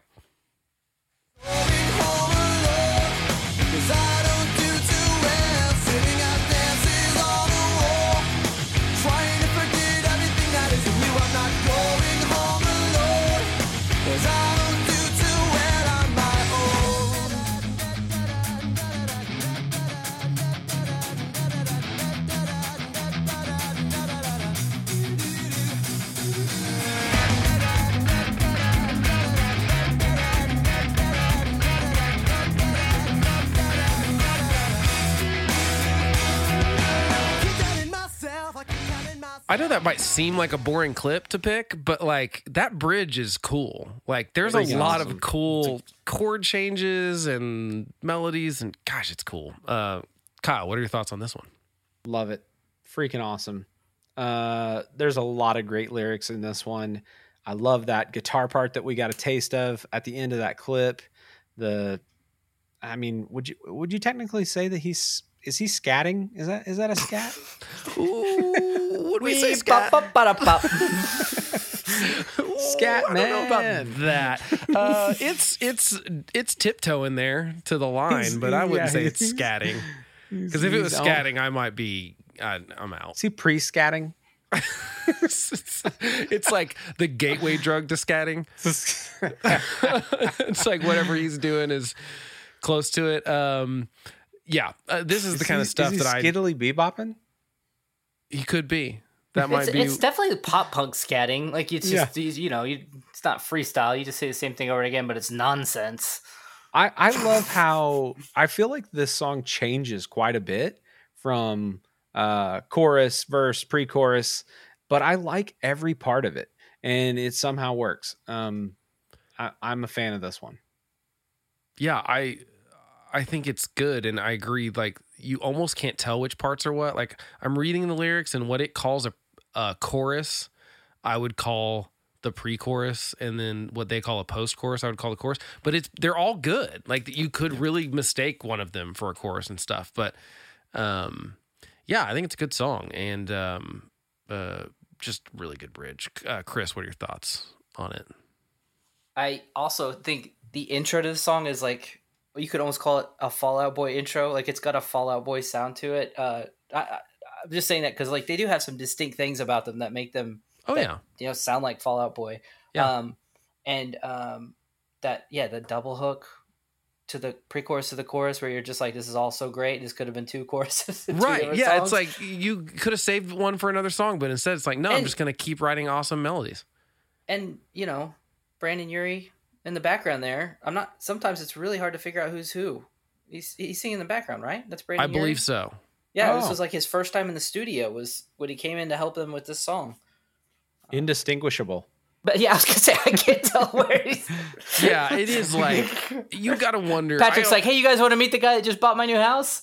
yeah Like, well can he sing all- on this song?" it was all I Pete, might- I though, might- right yeah. Yeah. Yeah. Pete. Yeah, you gotta wonder like I, I that was such an obvious what was happening there and I, that like they were like here's this band that's trying to sound like us i'm gonna sign them to my little indie imprint and make all the money off of them if they're gonna rip me off i'm at least gonna make money off it Yeah. um but it was just always so weird to me how similar they sounded. Um, yeah, They Um, they And changed. no, Oh, but I mean, definitely. No, for sure. album, yeah. But this at this point, it was At we are all point, in on sounding like Patrick Stump. And Yeah, to be for sure. fair, a lot of people think Patrick Stump sounds a lot like uh, our friend Jamie Woolford from the Stereo. I mean, a lot of people that was kind of because he does. Because he does. it's because he does.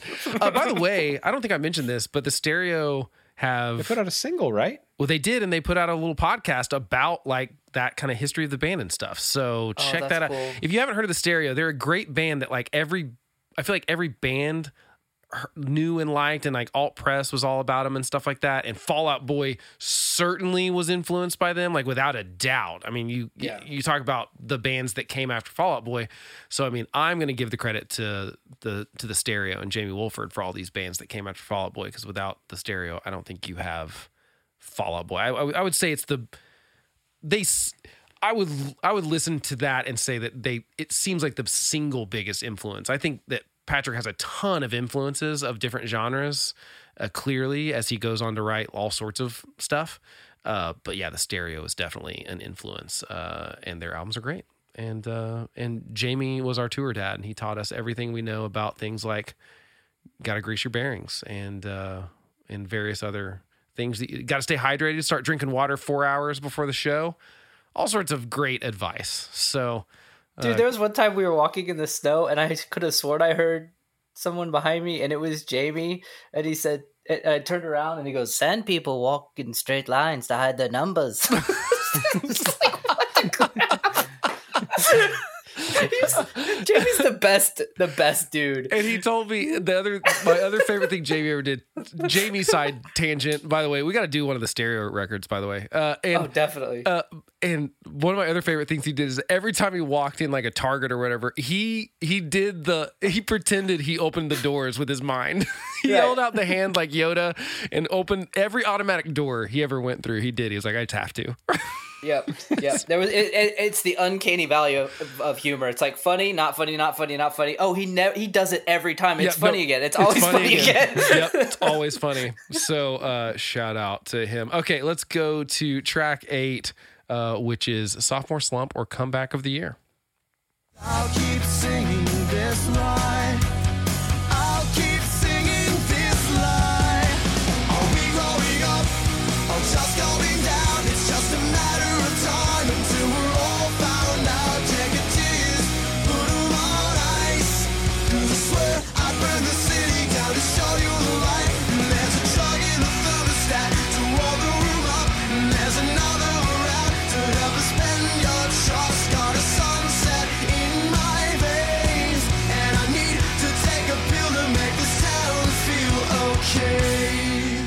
Chris Monier, what are your thoughts on uh, sophomore slump or comeback of the year?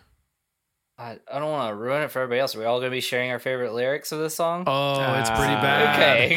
okay. Well, you get to go first. Let's see which ones we have uh, lining up. Just take it. uh, I always really liked the line, uh, just the way he sang it. Uh, Make your heart swell, swell and burst. Keep singing this lie if you keep believing it, and then you know coming back at the end with the best part of believe is the lie. I can't I can't decide if I love that or hate it. It's kind of cheesy. Lie is in the word believe. Mm-hmm. Um, and then the the travel like gypsies with worse luck and far less gold. I kind of just I can't figure out if it's good or terrible. Is that just Pete Wentz to a T right there? Like, is that is that brilliant or idiotic?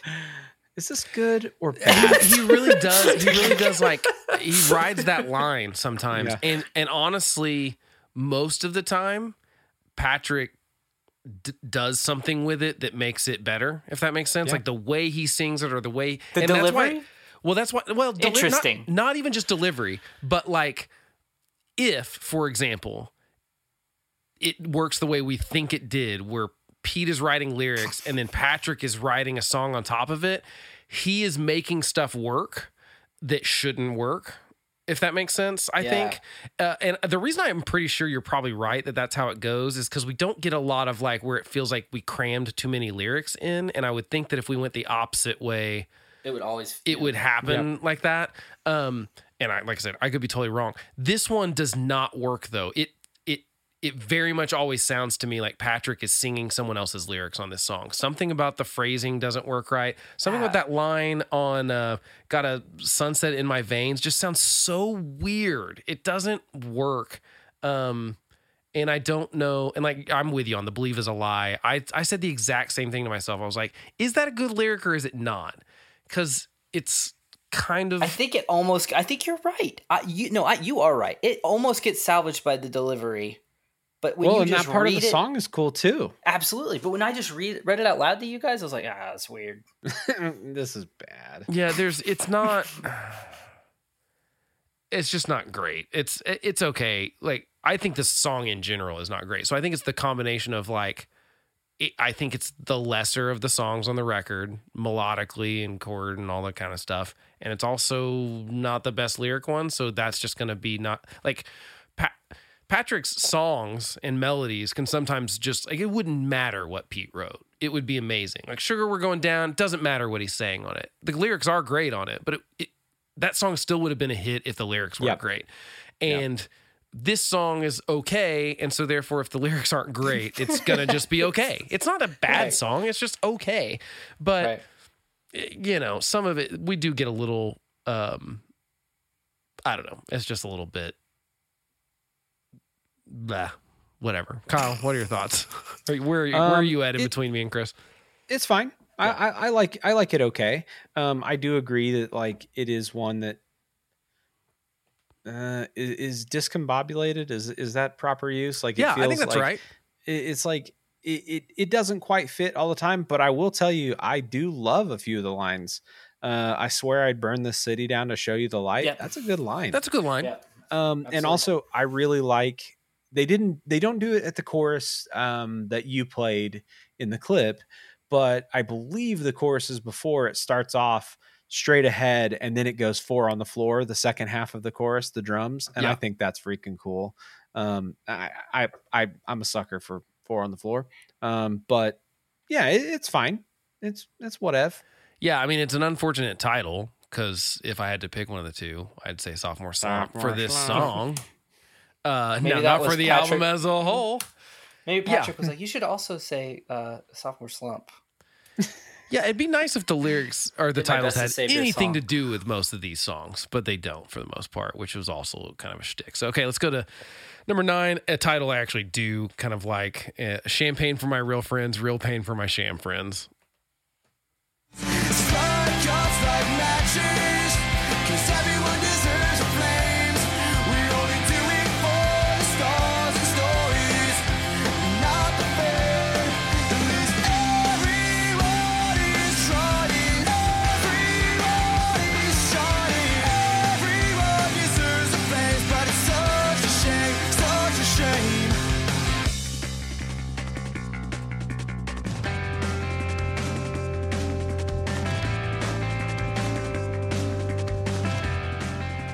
Kyle, what are your thoughts on uh, this song that I'm not going to say the title of again? man uh, honestly i'm in i'm i feel like for me i'm in the exact same boat as i as i was on the last song. If i was going to say there was a lull in this record maybe it's these two songs. It's fine. It's there's some good there's some things that i like about it. Um i'm just not i mean dude they come out what? We get six songs that are incredible at the beginning of this record that just back to back to back are, are Well, great. five because you called one a No, that was turds. seven. That, that's that track was six. Track seven. That's track six. Yeah, seven is seven, Seven minutes. Seven Seven's in seven minutes in heaven. Six is I got a dark alley. Okay, well, But five uh, we'll call five. Yeah, I say six, but you know whatever. and and so and so, I I mean, I I don't hate it. It's just fine. Um, and I want and we're picking back up. So, um, yeah, yeah, I think it's fair. Chris, what are your thoughts on it? This song is, you know, love the title. Great, great song title. Great title. Great but title. The, the song has a little bit of an odd feel to it to me. Uh, so I don't love it or hate it. Um, I did. I, I'm glad you played the bridge. I wrote. This is the 2006 bridge. This is the only bridge we did in 2006. because it really is just like that's the one we did. Yeah, you gotta Distorted go back. drums. Right, right, right. It- Go to the clean like guitar. atmospheric in the back of the room. Yep. that's all. Yep. We all That could have been did a it. bridge for the Academy is Blink One Eighty Two. Um, Yeah, yeah. Honestly, this is the most Blink 182 thing they've done. Honestly, all they needed to do to make it 100% Blink 182 is put that piano, that delayed Oh. piano in the background. If they would have had a delayed piano part on this, it would have been like sealed the deal. We all did it. Yep, we there it is. all did it. Um, it was like this is the bridge you write in the studio. I mean, and that's the truth. You know what I mean? You're like, we don't have a bridge yet, and you literally just make it up, and that happens all the What? time, all the You time. just vibe on it. Yeah, and and I like it though. I actually like this song, but I do agree we're in the lull. I mean, I think that's an absolutely fair thing to say, Kyle. Um, but I wanted to give a good example of what I think. Keep in mind, totally speculating on how this works. If Pete, in fact, does write the lyrics first, I think the pre-chorus with your backless black dress soaked to the skin, that's a great example of a decent lyric that the way he phrases it and the melody that's going along with it, it is killer. Like it sounds so Yeah. cool the way he's bouncing around and and and so that's awesome. Like I'm I'm into the fact that if that's the way that went, um but even if it went the other way, it's cool. I mean, it's cool to just be like, ba, ba, ba, ba, ba, ba, ba, ba, ba, and then him to come up with the lyrics. But I think it's more clever to go the other way around. I like maybe I just think that because I've never done it and it sounds hard. But um, Now, but also, don't you think that um, the at least uh, everyone is trying, everyone is shining? Like that part feels awkward to me. Like he's trying to, like Patrick was trying to fit what he was saying, and then the everyone deserves the flames, but it's such a shame. Like I don't know. I don't know. I I this none of that bothers me in this song. Like I like it. I agree. It's not my favorite song on the record. I think it's better than the last song for sure. Um, I really like the back half of that chorus with the the part you just sang. That everybody's trying, everybody's trying. I Yeah. I really like that part. Uh, maybe it's more the lyrics and I mean maybe it's more the melody and what's going on in the song than it is uh, lyrics and stuff. But I like it. I think there's a lot of cool melodic stuff going on. I'm but I'm not super impressed by the lyrics, but they don't bother me either. There's nothing one in this one that makes me roll my eyes. Yeah, Maybe it's just yeah. me. no, That's a hey. good point. That that's the bar set kind of low, but hey, yeah. I mean, that, and that's I'm being I'm being extra critical because that's what we. I mean, it would be boring if all we did was sit here and go, "Great song." no, no. I, on to the right, next one. No, no, I don't think. I think yeah, for it's the not most great song. part- it's just, eh, yeah. Pete Wentz does not care what I think about his lyrics, but uh, he doesn't even know I exist. for it, right? Yeah. Like that's the thing. He he's um he doesn't care what we think. He swings. He he, he swings absolutely. He swings. And when when you're when you're a heavy hitter, you you either hit it over the fence or you strike out. and his That's just batting average is pretty good. It's Yeah. not. Yeah. It's not like he's striking out all the time. He has ones that do make me roll my eyes, but That he's was also well put. young too. You know what I mean? Like Oh, oh yeah, yeah. you know well you you chris i always take that from you because you always say that about saying stuff that you think might be funny and then it, when it doesn't land sometimes you're like ah, can't bat a thousand yeah, yeah. it's like gotta throw it out there you gotta swing but uh yeah. Can't bat yeah, a you can't thousand. be you can't be funny if you keep it in your head. You got to Yep. try. gotta say it out loud okay uh track 10 i slept with someone in fall out boy and all i got was this stupid song written about me here we go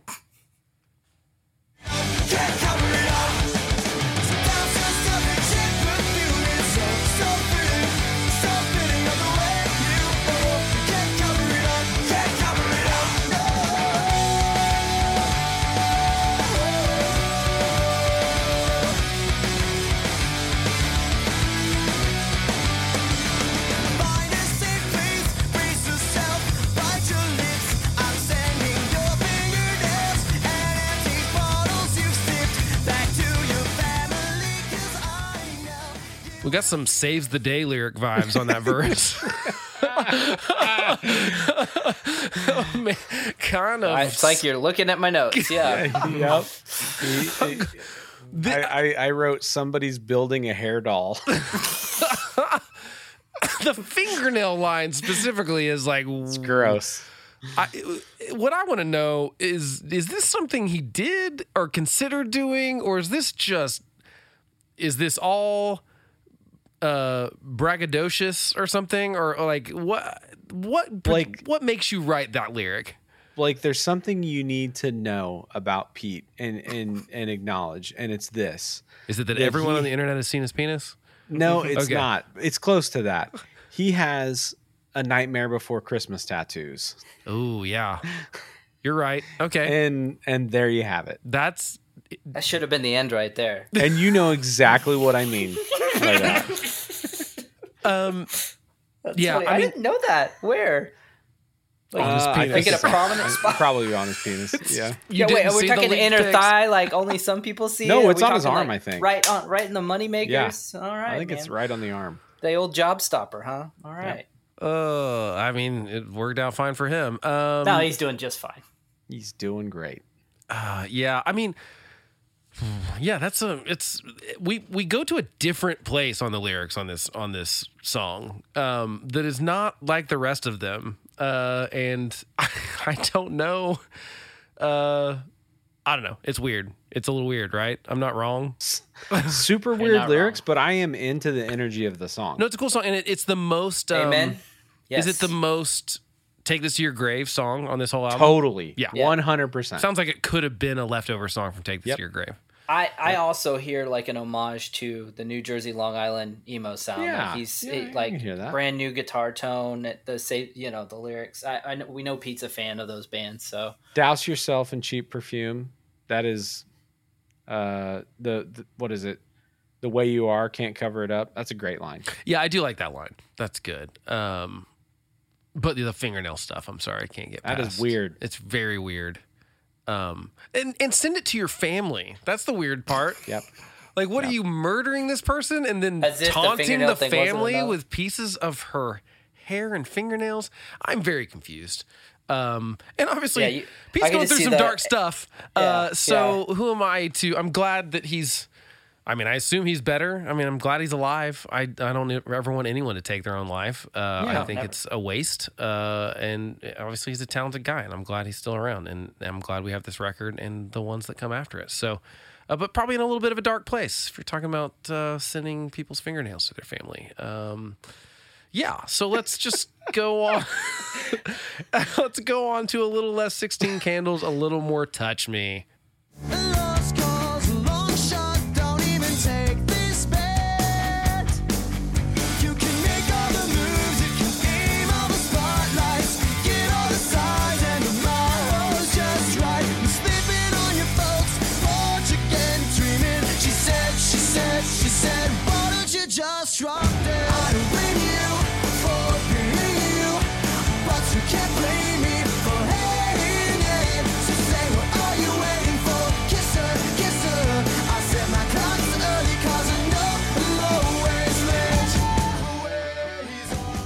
Chris Monier, where are you at on this track?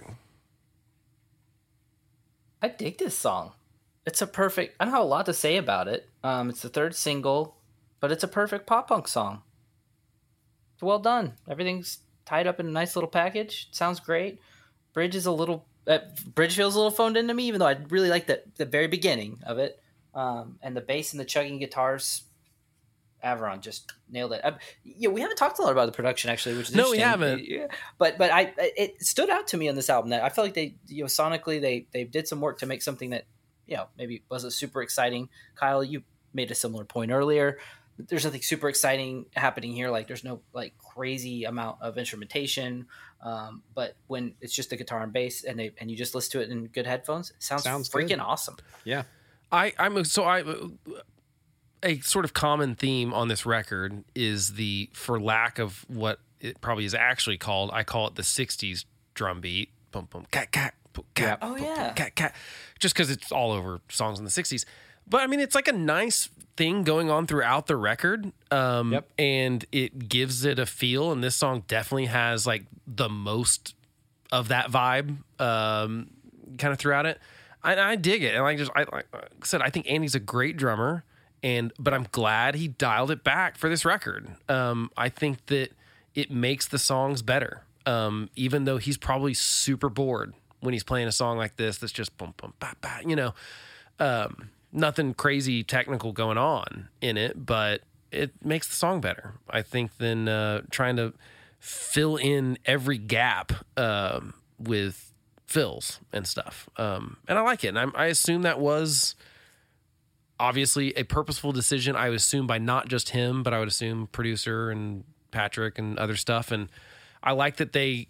I, I mean, clearly Patrick's very influenced by like stuff like Motown and 60s stuff. And so, and 60s rock and roll and stuff. And I, I like that they decided, hey, let's use some of those influences uh, to kind of carve out our own thing. And I feel like this is a good example of, even though it's not like the best song on the record, I think it's a good song. Uh, I didn't know this was a single, I guess. Um, but um, I just, I like the bounciness that Yeah. comes with that beat and this whole record. Because the other one felt more frantic. Take This to Your Grave felt like we were going really fast the whole time. Um, and this one feels kind of bouncy, like, and I like it. It makes me feel very summer, windows down, driving around, and I think that this is a good example of a lot of those production choices in one song.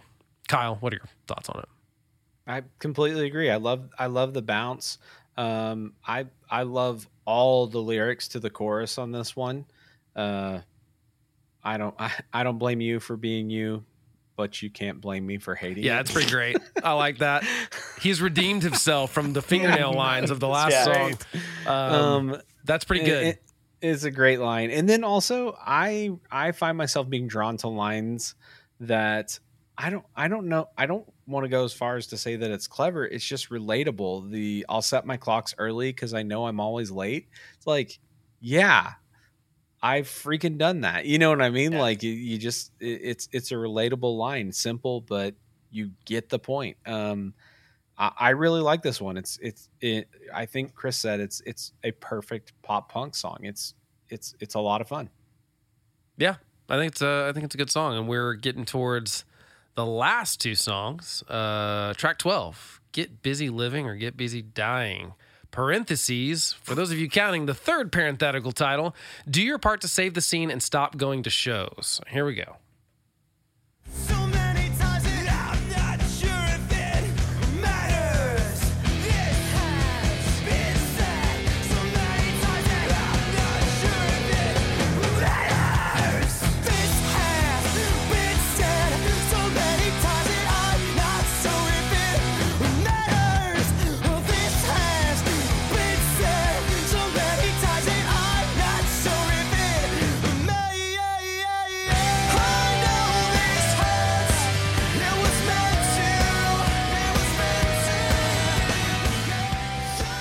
Let's go to you first. What are your thoughts on the really long song title? I'm not going to say again. Um, man, I I really like this song. I love the clip that you played because I've I haven't seen them live. That's got to be tons of fun to sing live if you're there, right? And I wonder if Pete can. I, I I wonder if it sounds that good live. I'm curious. Um, I also love what it transitions into because it sounds so much like um, "Fastball's the Way." It's got that vibe. It does have that vibe, which is also very much that 60s jangle vibe kind of thing. Yeah. I've loved that first record of theirs. It's really good. So yeah, I, I mean, I, I I dig this one, and and uh, and I okay. So here's a question. I I've listened to it straight through. I didn't skip around. Is the is it the end of this song when he's doing the poem, or is it the beginning of the next song? Mm, it's the end of this song. It is it is the end of this Yes. one. Okay, well then, so my I guess my only complaint is there is a lot happening on this song, but I do enjoy it. Yeah. Chris, where you at on it?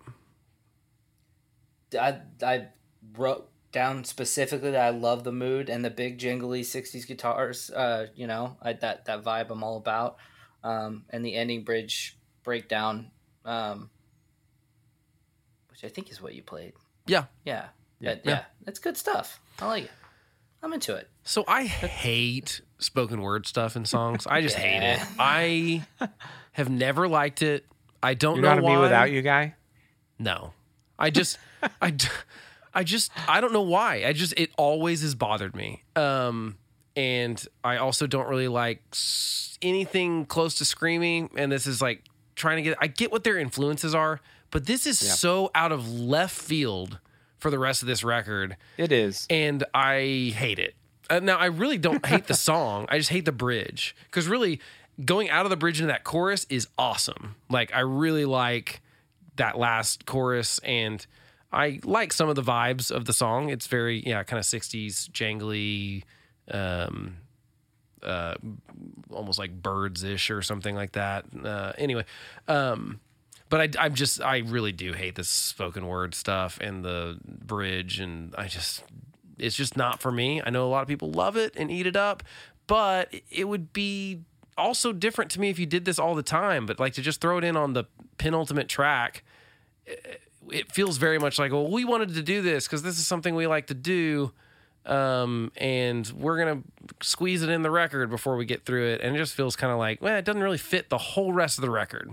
That bridge does not fit with the rest of it. So that's I- that's my other reason for not liking it. But you can disagree with me, Kyle. No, no, I, I don't. I, I absolutely agree that it's weird. I just happen to like it. Yeah, that's and fine. I will, t- and I will tell you that it does. It also very much fits the narrative. I can't. I cannot tell you how many times. For every time I heard that Pete Wentz was the lyricist, I also heard that he was in a hardcore band and he just got tired of making hardcore music Oh, and decided No, to yeah, I be heard a about that punk all the band- time, wanted yeah. to be a pop punk band, and it's like, okay. And so I feel like this song is like showcasing that, right? Like, look, Yeah.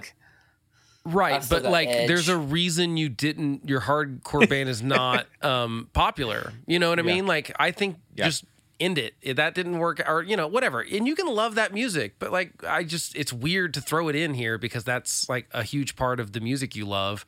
Um without a doubt, everyone's influenced by stuff that sounds nothing like what they end up being, but you shouldn't that doesn't mean you like because you loved I don't know. I can think of a million things like that where like the songs I write, like it wouldn't be like I, you know, whatever. I like not a, y- it wouldn't be a good choice for you. wouldn't to be a good choice to be in like, there. well, Yeah. but I really grew up loving sax Yeah. solos and Billy Joel. I don't know. That that's a like in the 2000s. not that that's ever the wrong thing no, to do. No, it's not. It's Never. sax solos are always a good idea, but it would have been you would have gotten some weird looks in 2005 if you put a sax solo. Yeah. There was a lull there uh, where they were banned, Yeah, but they're back. They're back. They're There awesome. was a time where people pretended not to like Right, sax. So yeah. That's it. Well, yeah, I would just I would like any solos to be in songs at this point. I feel like we've lost all the solos. Um, all right, let's go to the very last track. Technically, the shortest title. We'll say XO. Um, here we go. Let's do it.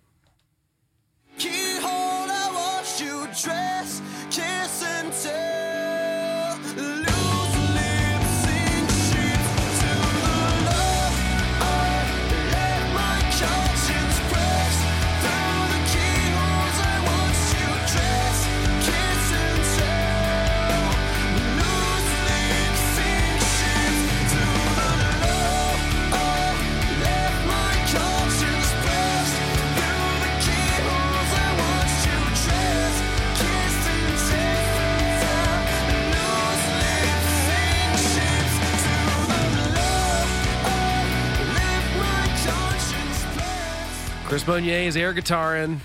That's a good sign. Uh, what are your thoughts on it?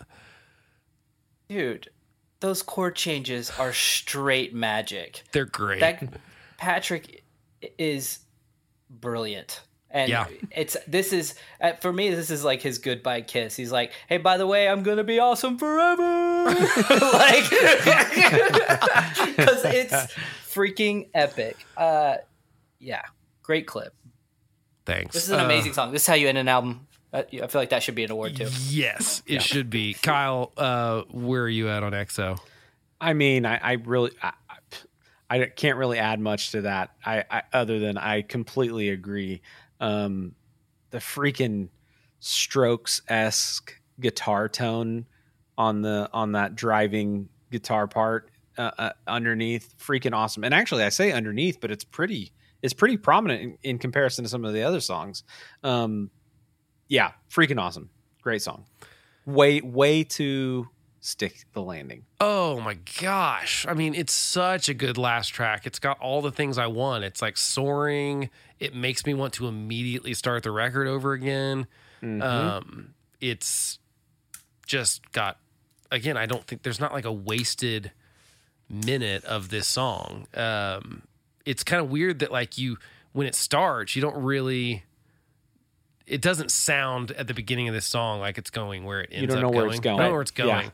Yeah. Um, uh, because it just kind of like you know that kind of chugging guitar and but I mean gosh it just goes to a lot of great places and um, I just love the vocals on it and I think it's a great ending track. I think it's one of the one of the better ending tracks on albums we've talked about so far. I mean, and we've talked about some really good end tracks, but this is up there with like the best of them. I this is on uh, this song is on more playlist of mine than their other songs on this record because I just love it. It's a really good song, and uh, but I don't have any.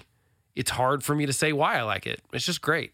It's just it makes me feel things that I like. So, um, Is it is it a Sacred Heart song? Oh, I think it could be. Yeah, I mean, the end the for end sure, is right? for sure. Yeah, yeah. You come in at the bridge Yeah, or I something. think It's so. definitely yeah. I can never call these. Yeah, no, I think you're it. right. It's the But I always agree. I'm always like, "Yep, you you were right." I think it's the Sacred Heart song. I think that's totally fair. All right, let's go to lasting impressions, fellas. Does it hold up, Kyle? definitely and I, I actually think you know as as much as much as we like to or i i shouldn't throw you guys in uh, with me. As much as i like to joke about pete and you know all the attention that he that he got uh in hindsight it's like man this this band is great. This is a great record. Um it still sounds great. I i, I don't think i'm certain that i did not give them the credit that they deserved back then. Yeah, um I think that's it- totally it- fair. so I feel the same way. I feel like I might like it more now than I did then, just because it was so popular. Yeah. Um, and it's it's easy to get burnt out on those songs that you were hearing just all the time everywhere. Um, Mhm. but you know, with a little bit of space, I'm just like, yeah, I know why they were played all the time because they're awesome. Like this record's really good. You know, it has a little bit of lull, like we talked about. There's like, you know, there's two or three songs that I could be like, they're okay. Like they're not. Um, but overall, it's a great album, and I think it. I think it holds up. Mostly, I'm impressed by like how that grunge guitar sound, which I don't actually. I don't like that guitar tone. It's not my favorite uh, in general, which is why I Yeah. didn't like a lot of the grunge from the '90s. Actually, it's like I just really didn't like that sound. Um, but it works really well for this record, and and I'm glad they. I'm glad the guitars on this don't sound like everything else that came out in 2005. I think it makes it stand out more then, and it certainly makes it, I think, stand out more now, and not just blend into all the other pop punk albums or sort of emo stuff that came out that year uh, or thereabout uh, that time. Um, so I actually, I, I just think it's a good record. Chris, where where are you at? You think it holds up? Yeah, I, dude, I really enjoyed listening to this this week. Um, I, I, I also share your opinion, Blake. I think it's grown on me over the years. Um, and I, um, yeah, I like it better than I did before. There was a lot of cynicism. Yeah, That's uh, fair. Uh, uh, with it, it in my own heart, uh, from a bad place when I listened to it for the first time. Yeah. you know, maybe a little jealousy, trying to make it myself yeah uh, upon upon listening to it with with these old ears, I I really had fun. I listened to I think I listened to this one one of the most times in a row that I've listened to any of the albums we've done in a while. Might be because we got a little delayed, but hey, might also be because it's great. No, I Yeah. listened to it a ton too because honestly, I had not spun it in a long time. A lot of these Yeah. songs from this record are like on. I've got like a three, four, and five star playlist that just basically any song that's pretty good is on there. And so there's a lot of these songs on there, but I normally am shuffling through that when I just can't decide what to listen to. This is really the first time I'd listened to the full record in a while, and I just remember being like, "Well, well, that's this is actually like I'm really enjoying this." And, I, and like I said, it just kept being in my head, and I kept listening to it. Um, I think it does hold up. I think the, yeah, I think it, in in more than one way. Um, and we like to dig on the lyrics a little bit, but you know, that would be the only mark I can really find against this, and a slight lull of a couple songs that I didn't love. But really, other than that, it's a banger. Um, is it their best album, Kyle? I think you're probably the best person to ask about this because I think you've you're more familiar with the whole catalog. Honestly, I fell off pretty hard after the next one. Um, but but, okay so but you oh but I so you have listened listened to, like I listened to Is Infinity it Save Rock and Roll? High. Yeah, yeah. Infinity on Save High. I Rock and love. Roll. I listen to Save Rock and Roll. What and I about listen- Folie à Deux? I I did not listen to that in this last couple weeks again, so I probably need to go for that. Right? That's that's a that's a great one, Okay. dude. Like honestly, I think because uh, the new Fall Out Boy records, like uh, I, I actually really enjoy uh, Save Rock and Roll, and and that's what. So that's what I was going to say earlier. Is like in hindsight, I didn't give them enough credit at the time, but I really grew to love this band, and this was the beginning of that for me. But they also currently are more. I would say in in not at all this this sounds like uh a criticism it's not but they're kind of hit makers now you know what i mean like Yeah. if you listen to their new record like they're Yeah. they're they're placing songs in movies you know what i this mean is. I mean, this is the evolution of most bands if they're around for twenty Yes. years. yes and so i would say that uh whether i i don't i always question if it's folly ado or folly ado but that we'll, record we'll we'll accept either. okay uh that that one um is i think kind of the perfect blend of the two it's just really good songwriting but maybe not just pumping out the hits you know what i mean like um but save rock and roll is really good and infinity on high is incredible I really like mean, Infinity they- on High. Yeah, this is this record is the beginning of of four solid records Yeah. so Um, I normally ask, is it their most important album? I mean, I don't know how it couldn't be, considering Durr. it sells seven million copies and launches them, um, you know, into a being one of the biggest bands in the world Yeah. at the time. Um, so I don't know. We got mistaken for. Fall Out Boy one time, and it was weird. Um, lots of people were following us like to the bathroom. I was like, "Who do you think we are?"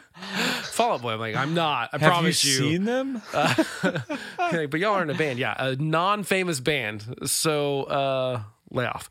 Uh, yeah, I mean they were just huge. I mean, uh, and uh, good for them. Okay, so this is gonna be more fun than I thought it was gonna be. Desert Island songs, two or three of your favorites. Kyle, you're going first. Ooh. Um. Okay. Don't be a cheater and pick four like Chris did either. No, I'll I'll just pick three. Okay. I'm gonna go sugar. We're going down. Um.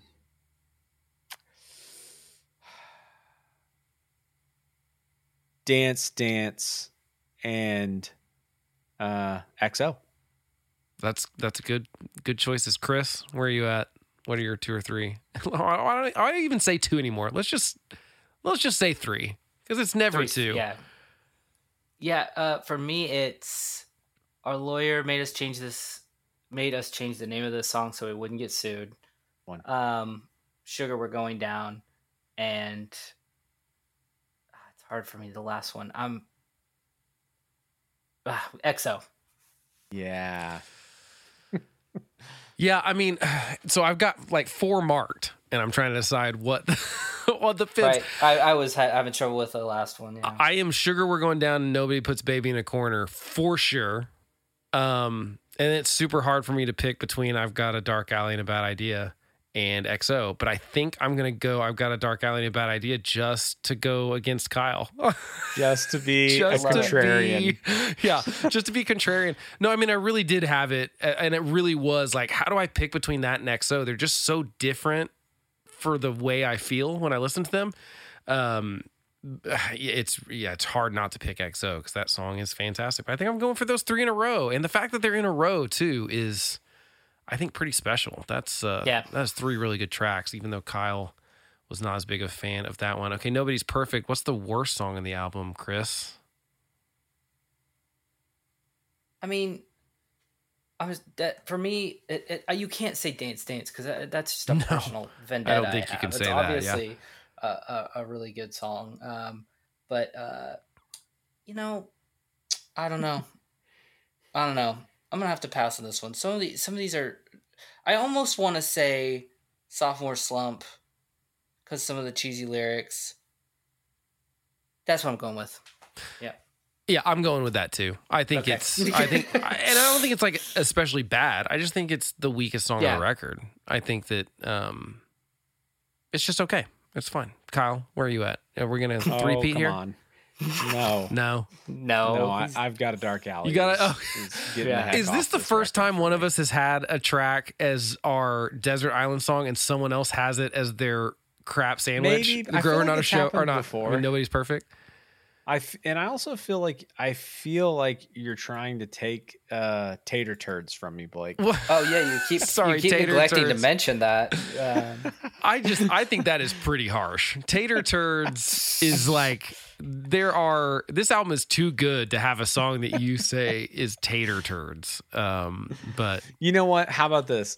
Uh, in, in in in all seriousness, I probably went a little harsh because of 15 years of night drive hate that I've received from the two of you. you're, it's Um, okay. It's totally fine. So so It's a valid uh, opinion. You know, Um, yeah, I mean, I think that's that's totally fair. Okay, what about growing out a shower, Kyle? it's dance dance. Like truly, Okay. I I hated it when I first heard it, and I love it now. I mean, it made it made my it made my desert island. Chris, what about you? XO for me, I don't think I appreciated it at the time. Um, but yeah, I, I think I just kind of was getting excited about going back to the pop pop punk songs. This one was a little deep for me, but it's freaking epic. Yeah, I think mine is the opening track. Our lawyer made us change the name of the song so we wouldn't get sued. I think it's not that I didn't like it. I think I just after having it in my head so much and uh there's some cool parts and stuff and I think I just I think it grew on me. I still don't think it's better than like the next four or five songs. Um Right. but I think it grew on me. So I think that's that's pretty good. Um, that's it for us. Thanks for listening. Again, if you like what you hear, you can give us a glowing review on iTunes. We we appreciate that. You can also subscribe on things where you know, be it Spotify, iTunes, any of those things that you play. Uh, we've got a couple people. I look at the the analytics for the podcast. A couple of you that watch listen to it on an iPad. Good for you. If you're that listener Cool. listening to an iPad, of strange. yeah, it's like I not what I picture, but hey, you know, to each their own. Uh, but you can also subscribe on that iPad. Uh, you can do it. It's allowed. Um, episodes obviously will then just conveniently show up if you subscribe. That's the way we like to do it. Uh, obviously, if you've got comments or disagreements or suggestions or whatever, you can email us at info at findingemopod.com or you can find us on most of the social medias at Finding Emo Pod. Um, and we've had some fun discussions on those lately, I feel like. Uh, so yeah, keep doing that. Uh, we will catch you next time. One more thing. Oh. One more thing. Forgot one more thing. Next album is going to be self-titled by Unwritten Law. Oh, yeah. There you go. Now you know. Uh, we got a little behind uh, on recording stuff. We're going to try to get caught back up and get these things releasing on a more normal two week schedule. Life just gets in the way. Sometimes we have to Yeah. Go out of town or uh, be sick or whatever. I have an ear infection for some reason. It's like like a toddler. I have an ear infection right now. away? Still not there. I'm on a second round of antibiotics. No one wants to know this stuff, but uh, now you do. Uh, so, yeah, what Chris said, that's the next album. And uh, we'll catch you next time.